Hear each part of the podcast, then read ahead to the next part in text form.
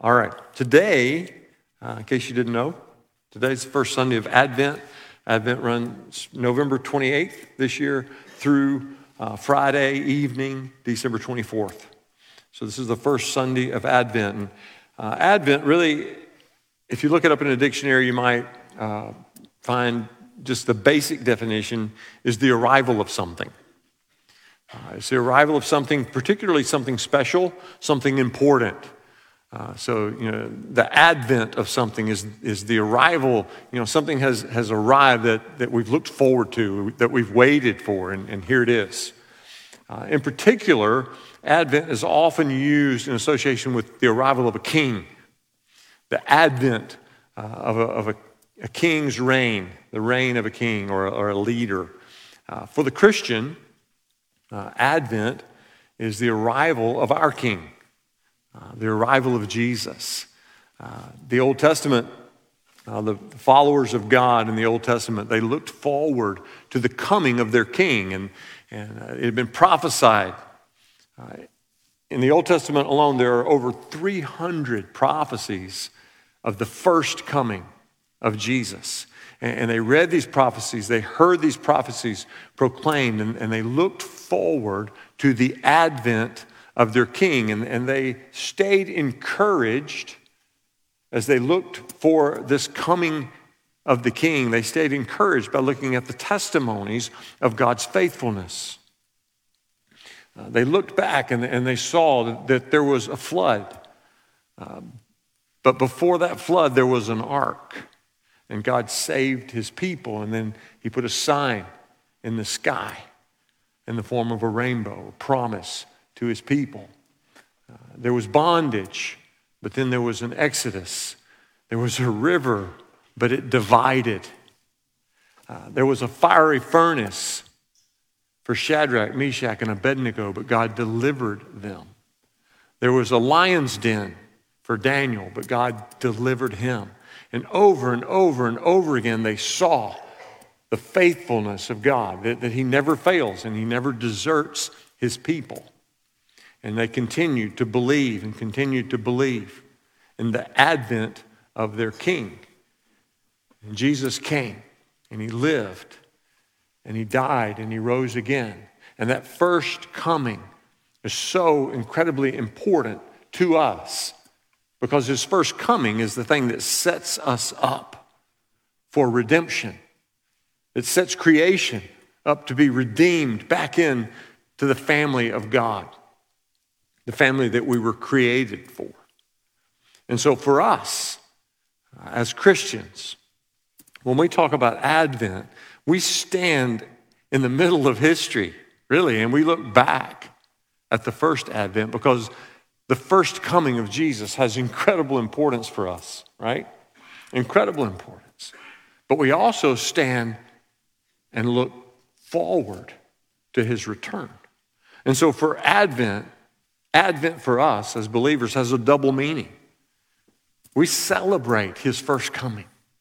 We do. We celebrate his first coming. We'll sing songs all through this Christmas season. We'll sing songs about his first coming. We'll, we'll be remembered. We'll remember Bethlehem and we'll remember the birth of a baby. How God, the, the creator of everything, humbled himself to the point of being born in a manger living and dying for us. We will look at that first coming we will celebrate it, we will remember it. But we also, throughout Advent, we turn and we look forward in faith, waiting. Just as the believers of the Old Testament waited for the first Advent, we wait for his second coming.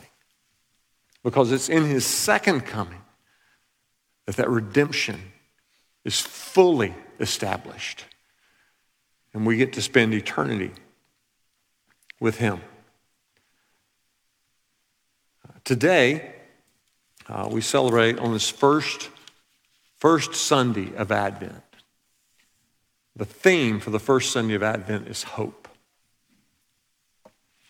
Uh, if you look up hope in the dictionary, it might say something like a feeling of expectation and desire for a certain thing to happen. Hope. Uh, the Bible mentions hope 129 times. Uh, in the Bible, hope is the confident expectation of what God has promised. The confident expectation of what God has promised. That's why it was so important for the believers of the Old Testament, the followers of God, to look at the things that God had done, to remind themselves over and over and over of the faithfulness of God.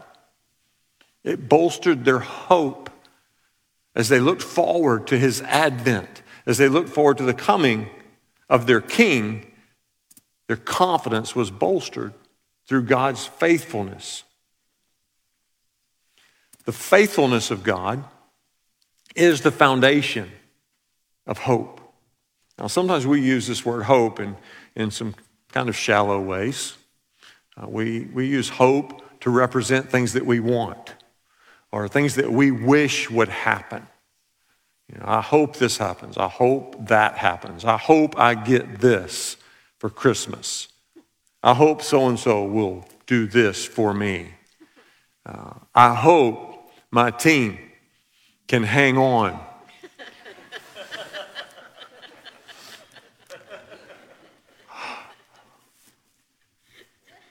Sometimes our hope is dashed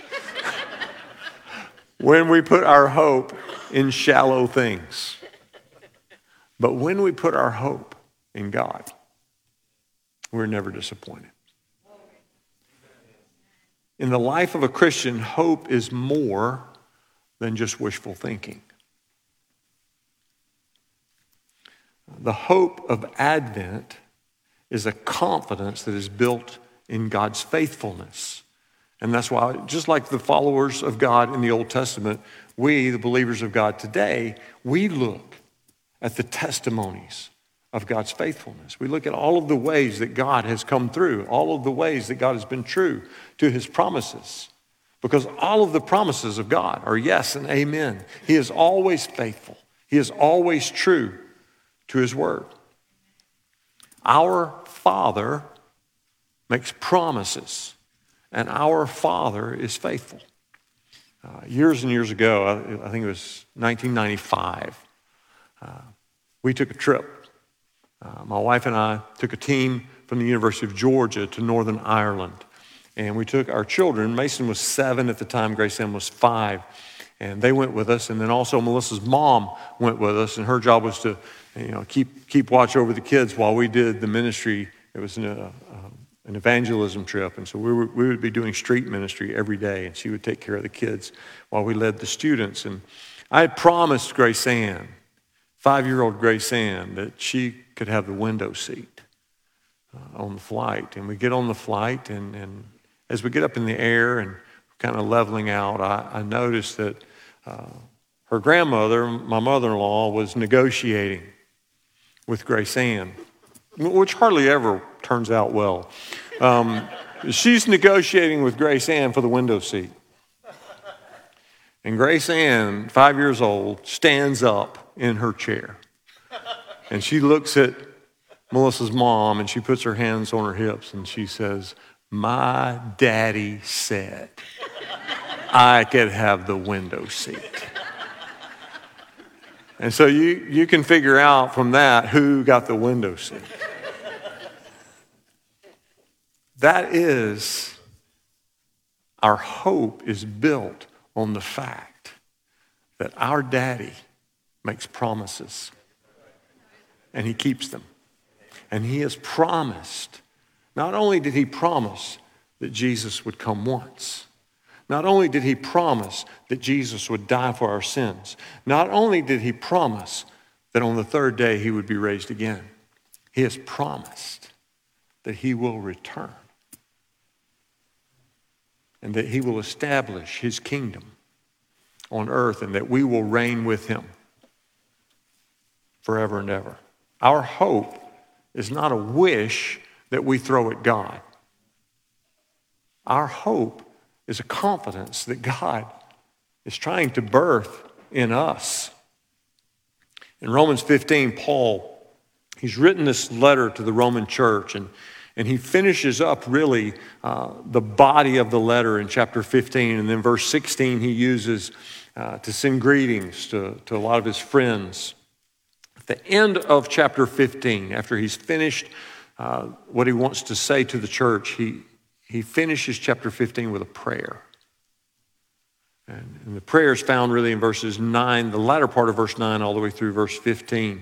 Uh, but I, I want to I wanna lift out for you this morning uh, what he says in verse 13. So this is Romans 15 13. It goes like this.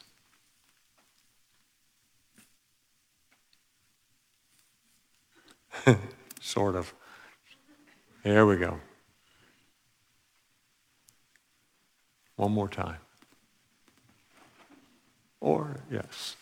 May the God of hope fill you with all joy and peace as you trust in him, so that you may overflow with hope by the power of the Holy Spirit. Listen to it again. May the God of hope fill you with all joy and peace as you trust in him, so that you may overflow with hope by the power of the Holy Spirit. You know, sometimes we say things like, uh, I've lost hope. Sometimes we say, I'm, hopeless. Sometimes we say it's a hopeless situation. And I know those are words that have been, had been said a lot uh, in the last couple of years as, as, things have been difficult and people have gone through hard times and uh, we've lost loved ones and we've struggled and, and uh, seems like the world is just lost its way. And sometimes we, we look at it and we say, boy, it's just, it's just hopeless. Some people say, I, I have lost hope. And I, and I want to say to you right now, listen, listen to me, hear, hear me clearly. You can't lose hope. You can't. According to Paul, God is the God of hope. He owns it. Hope is His. You can't lose it. You can forget where it comes from. You can lose sight of the source of hope, and you can start to look in the wrong direction. You can look to the wrong things, and you can believe in the wrong things in hope of acquiring hope. But you can't lose hope. You can't lose hope any more than you can lose God. And God is not losable. Bible says there's nowhere you can go to escape his presence. When you're sitting down, standing up, running, walking, hiding, God is everywhere. There's nowhere you can go to escape his presence. You can't lose hope. We don't actually lose hope, but sometimes we forget where hope comes from. But Romans tells us in chapter 15 that hope comes from God that He is the God of hope. It's not something that we throw up at Him, it's not something we try to come up with in our, our minds. You don't imagine hope, you don't work up hope. Hope is not a feeling, it's not an emotion. Hope is the result of the faithfulness of God. That's what it is. And hope leads to faith when we put our trust in Him. The scripture says, he will give us hope when we put our trust in Him. As we trust in Him, He will give us hope. Our hope comes from God. According to Paul, He is the God of hope. Psalm 39 7 says, My hope is in you, O Lord. I will lift up my eyes, I will look to the hills. Where does my hope come from? My hope comes from the Lord, the God of heaven and earth. That's where hope comes from. Hope doesn't come from a good feeling. God, hope doesn't even come from a good result. Hope comes from a good God. Hope, again, is what He wants for us. We're not trying to talk God into creating a hopeful situation. We're not trying to convince God that we need hope. He's trying to convince us that we have hope because He has never failed. Never. not even once. And secondly, hope comes to us and is a gift to us from the Holy Spirit. Romans 5 5 says this, and hope does not put us to shame because God's love has been poured into our hearts through the Holy Spirit who has been given to us. That's Romans 5. Romans 15, we read a few, few minutes ago, says that God will overflow us with peace and joy through the Holy Spirit when we put our trust in Him, when we put our hope in Him. We are intended by God to overflow with hope. Does that feel like where you are? We are intended by God to overflow. To overflow with peace and joy because of the hope that we have because we have trusted in God, the God of hope. When we lose hope, it's because we've turned and we've focused on the wrong thing. We've put our confidence in circumstances we put our confidence in wishful thinking. We put our confidence in what we imagined things would look like instead of putting our confidence in God. Instead of putting our trust in Him and allowing Him through the Holy Spirit to pour His hope in us. How do we live in hope? By being convinced that God is faithful, that what he promises will happen. How do we live in hope? We stand up in our chair and we look at the world and we say, My daddy said.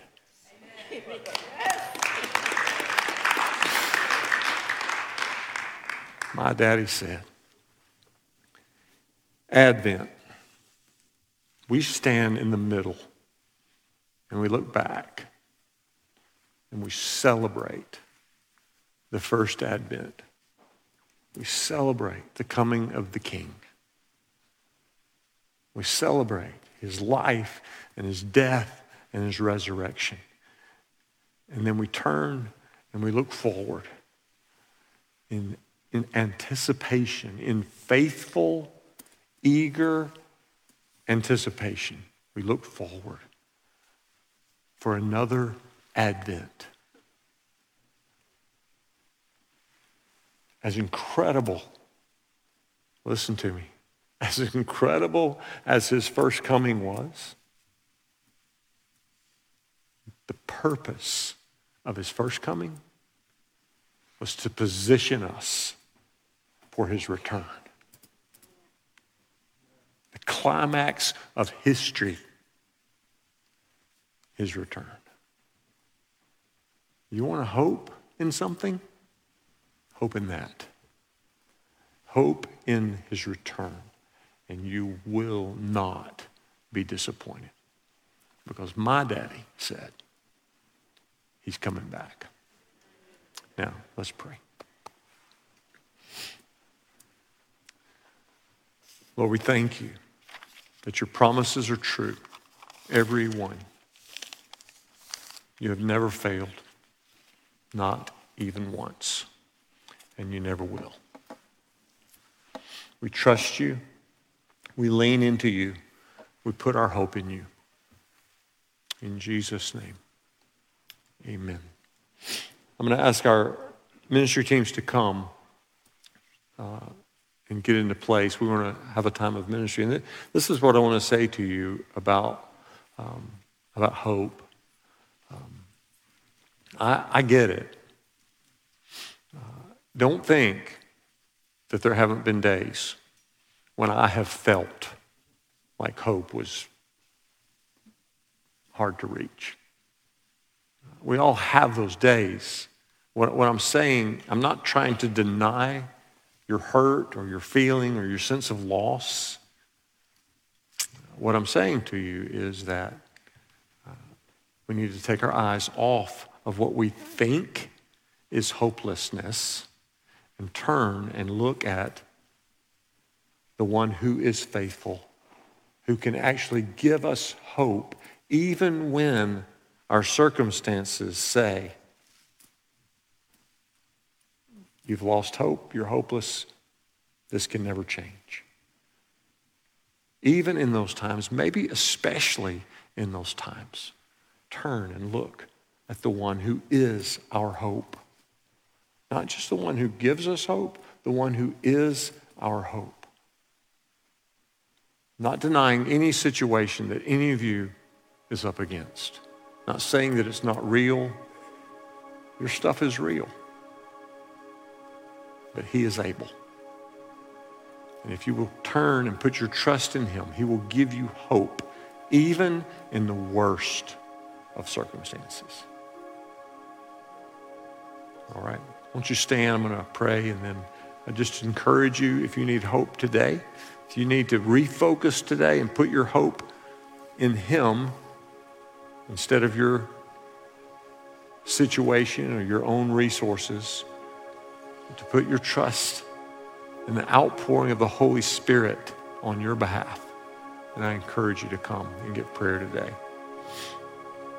Lord, we trust you. We do. Help us to trust you more.